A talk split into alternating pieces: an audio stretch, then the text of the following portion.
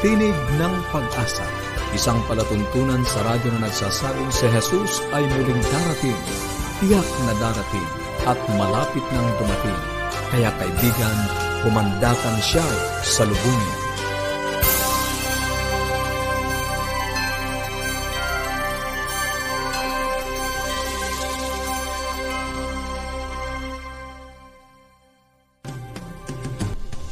Maligaya at puno ng pag-asa ang pakikinig muli mga kaibigan. Kami po ang inyong mga lingkod, Pastor Ner Caranza. Maligaya at puno ng pag-asang pakikinig mga kaibigan. Ako naman po si Misty Bontile. Kami po ay nagpapasalamat na kayo ay kasama namin sa loob ng 30 minuto upang ating pong pag-usapan ang mga bagay na makapagpapalusog sa ating katawan, magpapabuti ng ating mga samahan sa ating mga tahanan, at higit sa lahat sa pagtuklas ng pag-asang nagmumula sa salita ng ating Panginoong Diyos. Binabati natin ang ilan nating mga tagapakinig, si Josie Magsipok dyan po sa Silang Cavite. Salamat po. sa inyong pagsubaybay.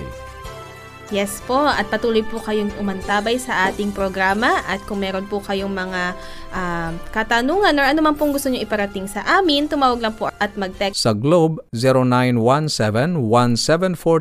0917-1742-777 at sa Smart, 0968-8536 6. 607. Nais po namin kayong padalhan ng mga aklat at mga aralin sa Biblia.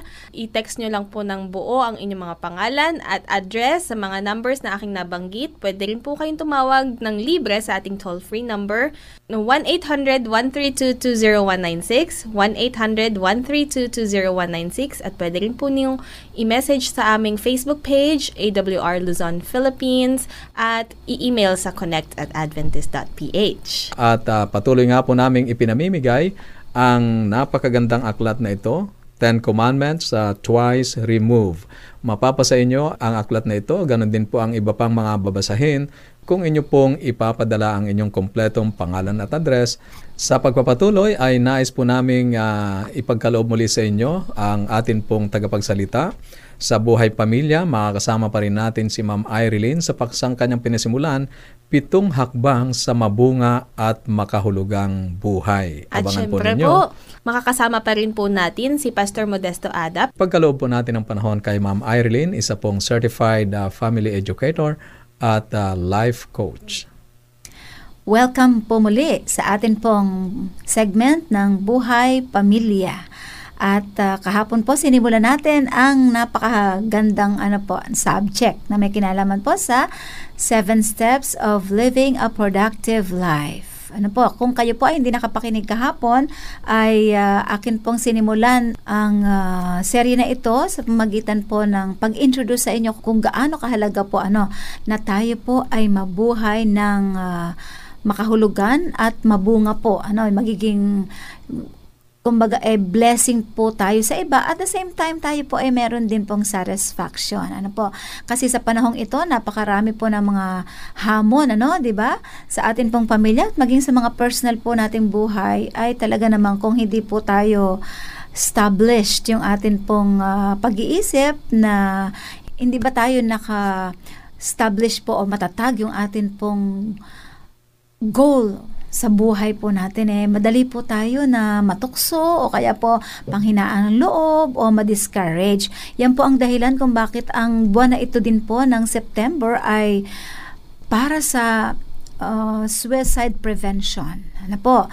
Kasi nga po, marami mga tao po ang nananawa na sila sa kanilang pamumuhay dahil hindi po nila nakikita kung gaano kahalaga ang kanilang pong buhay sa mundo na ito.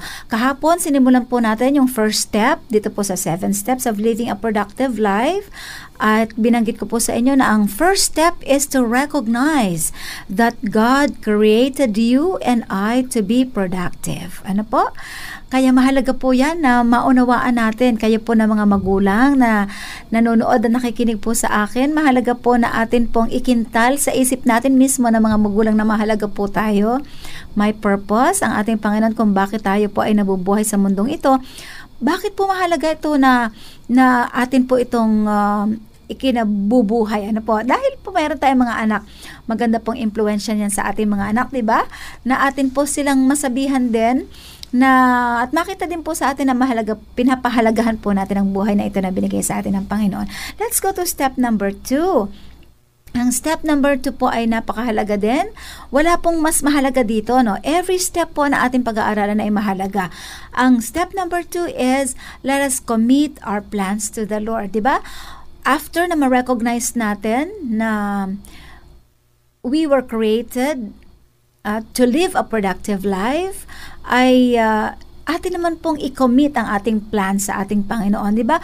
Tayo po mga magulang ay ating yung buhay natin ay atin pong itinatalaga sa ating Panginoon at gayon din ang ating mga anak ay tinatalaga din na po natin po sa ating Panginoon. Maraming maraming mga kasaysayan na atin pong mababasa sa iba't ibang mga books, marahil at sa ibang mga literatures na talagang uh, ang mga magulang na itinalaga ang buhay ng kanilang mga anak sa Panginoon. Yan po ay nagdudulot ng napakagandang resulta. Ano po? At um, naalala ko tuloy yung aking nanay, sinasabi niya po lagi sa akin na kahit sa aking mga kapatid na kami daw po ay talagang special, tanging itinalaga ng niya sa ating Panginoon. Kaya po, uh, merong pangyayari po sa buhay ko, uh, sa isang mabilis lang po na oras, nais ko pong i- ikwento sa inyo na nung pong ako ay mga 4 years old, ang pamilya namin ay nagbakasyon doon sa Mindoro. Alam niyo po ba ay ako po'y nahulog, ano? Nahulog po ako doon sa isang body of water na, ano po, stagnant water yon Nahulog po ako doon. Talagang, hindi na alam ng nanay ko kung nasan ako kasi nagbubuntis po siya doon sa isa kong kapatid. Nahulog na po ako dun sa malalim na bahagi ng tubig. Hindi na po niya ako nakita. Madalit sabi ay talagang umiyak na po siya.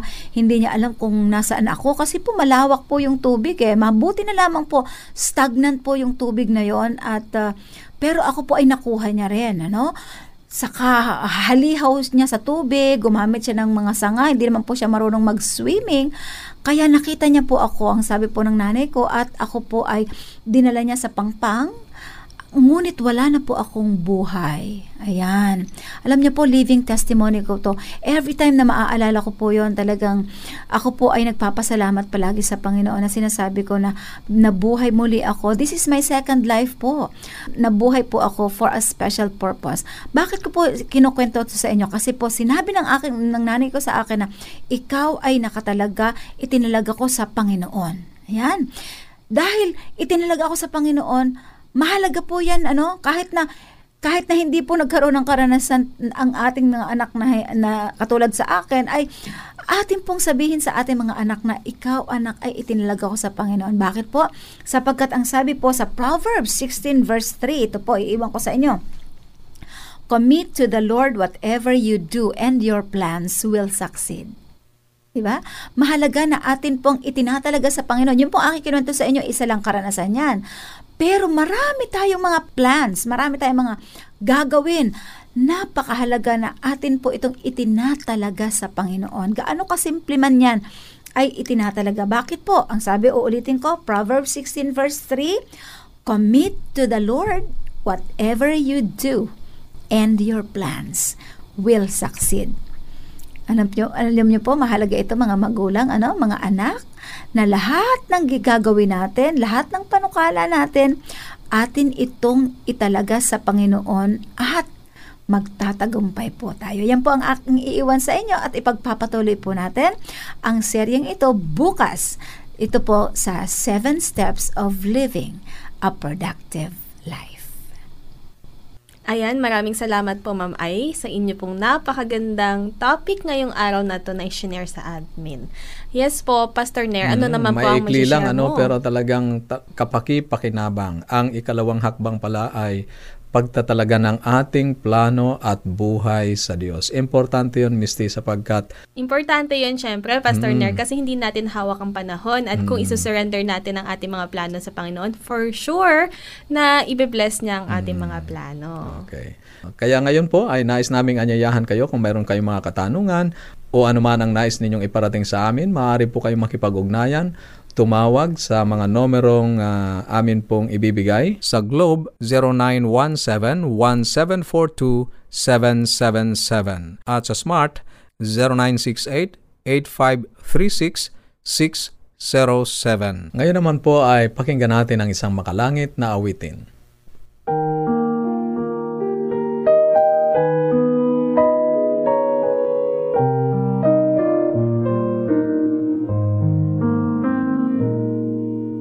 When you're drowning deeply, lost in sin, when you're troubled, feeling the pain,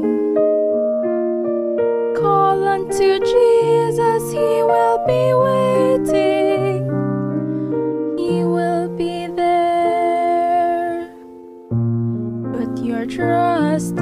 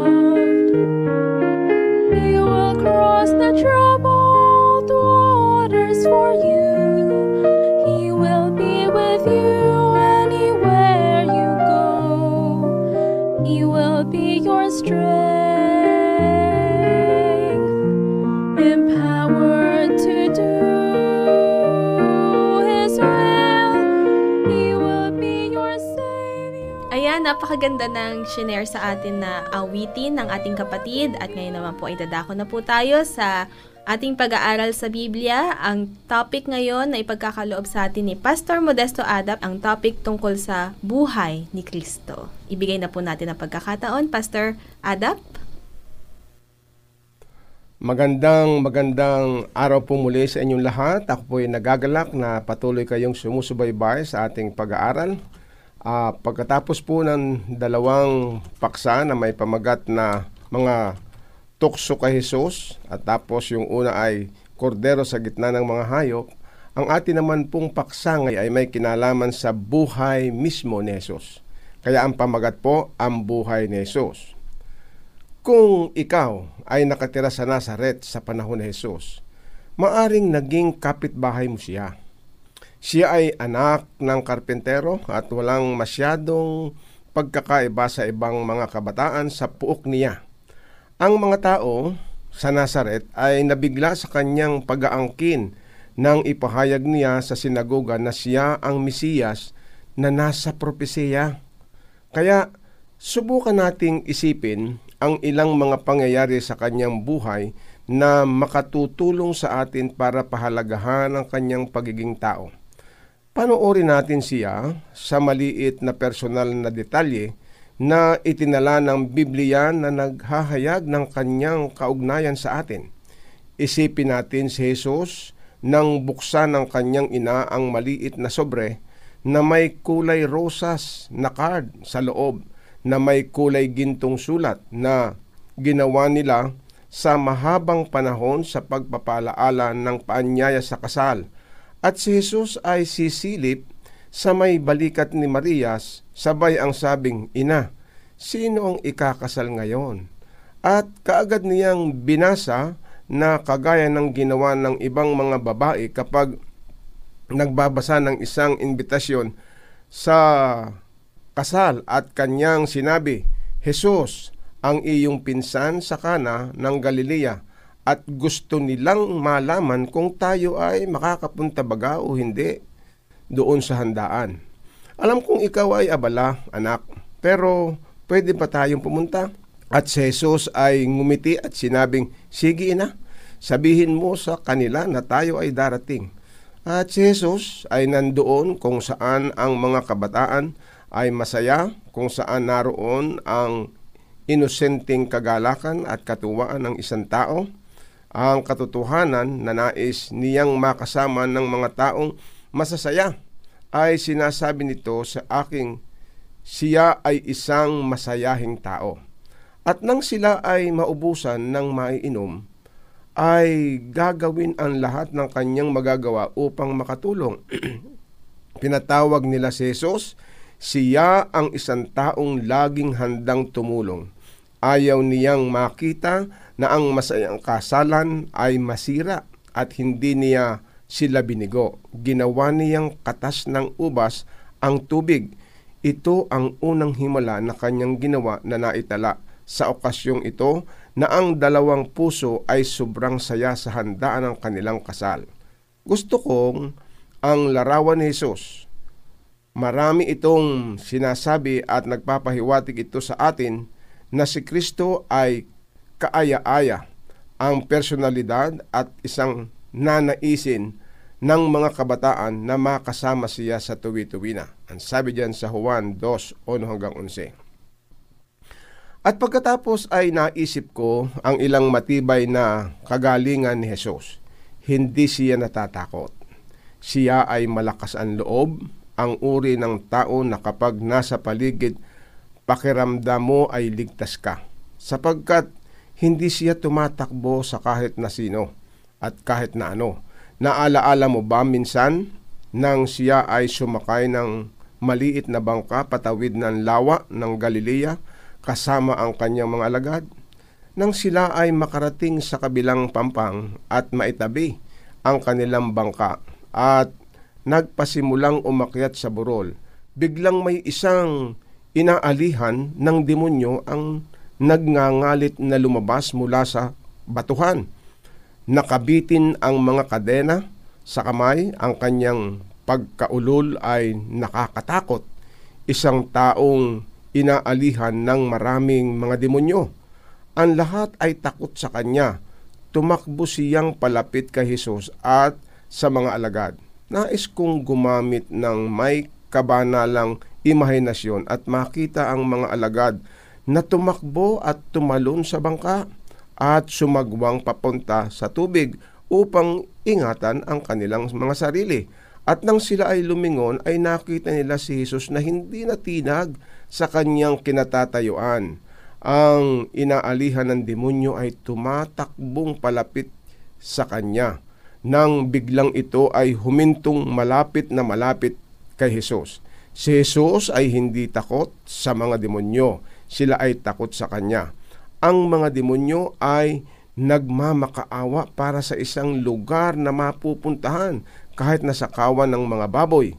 Ilarawan ang mga alagad na dahan-dahang pabalik sa tabi ng sa tabi ni Jesus, umaasang sanay hindi sila napansin ni Jesus nang sila ay magsitakbuhan. Nagtaka sila na ang taong inaalihan ngayon ay nakaupo, nadaramtan at nasa matinong pag-iisip. Ito'y isang kapanapanabik na pangyayari. Isa sa pinaka kapanapanabik na kwento sa Biblia para sa akin. Gusto ko ang tagpo na si Jesus ay nakatayo doon. Hindi siya natatakot sa mga demonyo.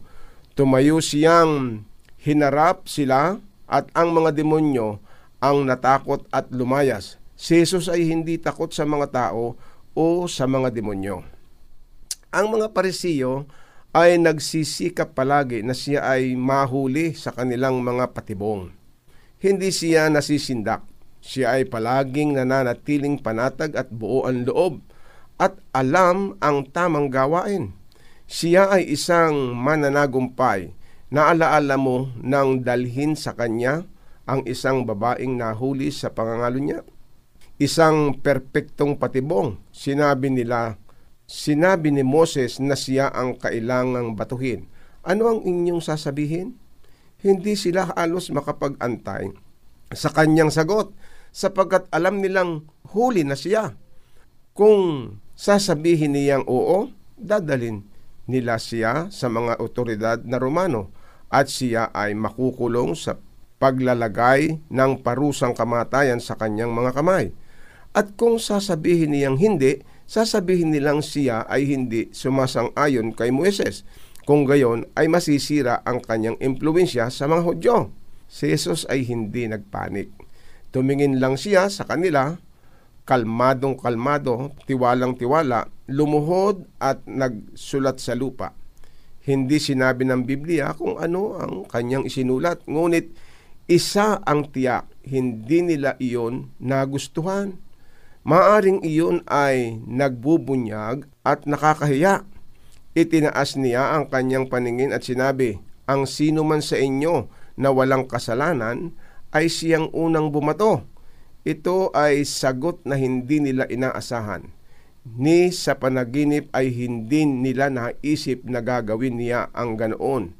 Ang personal kong opinion ay maaaring isinulat niya ang kanilang mga pangalan at ang kanilang mga lihim na kasalanan sa lupa. Ang dahilan kung bakit ko inaisip yan ay sapagkat sinabi ng Biblia na nagpasimula silang gumawa ng kani-kanilang dahilan upang mabilis silang makaalis doon. Hindi ako magtataka kung maaaring isa sa kanila ay siyang nakiapid sa babae. Bakit? Nasaan ang lalaki? Sinabi ng Biblia na dapat ay pareho silang babatuhin. Nasaan ang lalaki? Maaaring siya ay nakatayo doon kasama ng mga nagsusumbong. Si Jesus ay naiwang kasama ang babae ng kanyang siyang tanungin. Wala bang isang mang narito upang ikaw ay batuhin? At ikaw ay hatulan? Nang sabihin niyang wala, sumagot si Jesus, Ako man ay hindi kita hinahatulan. Ngayon ay humayo ka at huwag ka nang magkasala pang muli. Anong klasing tao? Nang naisin nilang hatulan niya, siya, ginawa ni Jesus ang patibong na pagtatagumpay. Ginawa niyang ang pagtatangka na sirain ang isang buhay sa pagkakataong iligtas ang isang kaluluwa. At nang ang mga eskreba at parisiyo ay kailangang tanggalan ng maskara, si Jesus ang gumawa noon. Nang ang mga salita ng pagsaway at pagpapamukha ay kinakailangang ginawa ni Jesus. Hindi ko inisip na masaya niyang ginawa ang ganitong bagay. Ngunit ang panahon ay dumating na kailangan niyang gawin at ginawa niya ito at si Kristo ay ang tipo ng tao na makapagsasalita ng tapat. Si Jesus ay tunay na lalaki, may lakas upang maging ganap na tao. Dito sa Mateo 23, 25 hanggang 33, mababasa natin ang mga aba, kapighatian ng kanyang ipinahayag sa mga eskriba at mga parisiyo. Pakinggan mo ang mga salitang ito. Mabibigat na salita, ngunit kinakailangan nila ito. Sinabi niya, sa aba ninyo mga eskriba at mga parisiyo, mga mapagpaimbabaw sapagkat iyong nililinis ang labas ng saro at ang pinggan, datapwat sa loob ay puno sila ng panlulupig at katakawan. Ikaw, bulag na parisiyo, linisin mo muna ang loob ng saro at ng pinggan upang luminis naman ang kanyang labas. Sa aba ninyo mga eskriba at mga parisiyo, mga mapagpaimbabaho sapagkat tulad kayo sa mga libingang pinaputi na may anyong magaganda sa labas, datapwat sa loob ay puno ng mga buto ng mga patay na tao at ng lahat ng karumaldumal. Gayon din naman kayo sa lahat ay nangag-aanyong matuwid sa mga tao, datapwat sa loob ay puno kayo ng pagpapaimbabaw at ng katampalasanan. Sa aba ninyo mga eskriba at mga parisiyo, mga mapagpaimbabaw, sapagkat itinatayo ninyo ang mga libingan ng mga propeta at inyong ginagayakan ang mga libingan ng mga matuwid.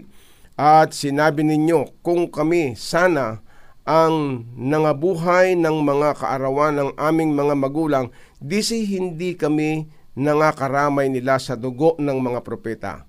Kaya't kayo'y nangagpapatutuo na inyong sarili na kayo'y mga anak niyaong mga nagsipatay sa mga propeta.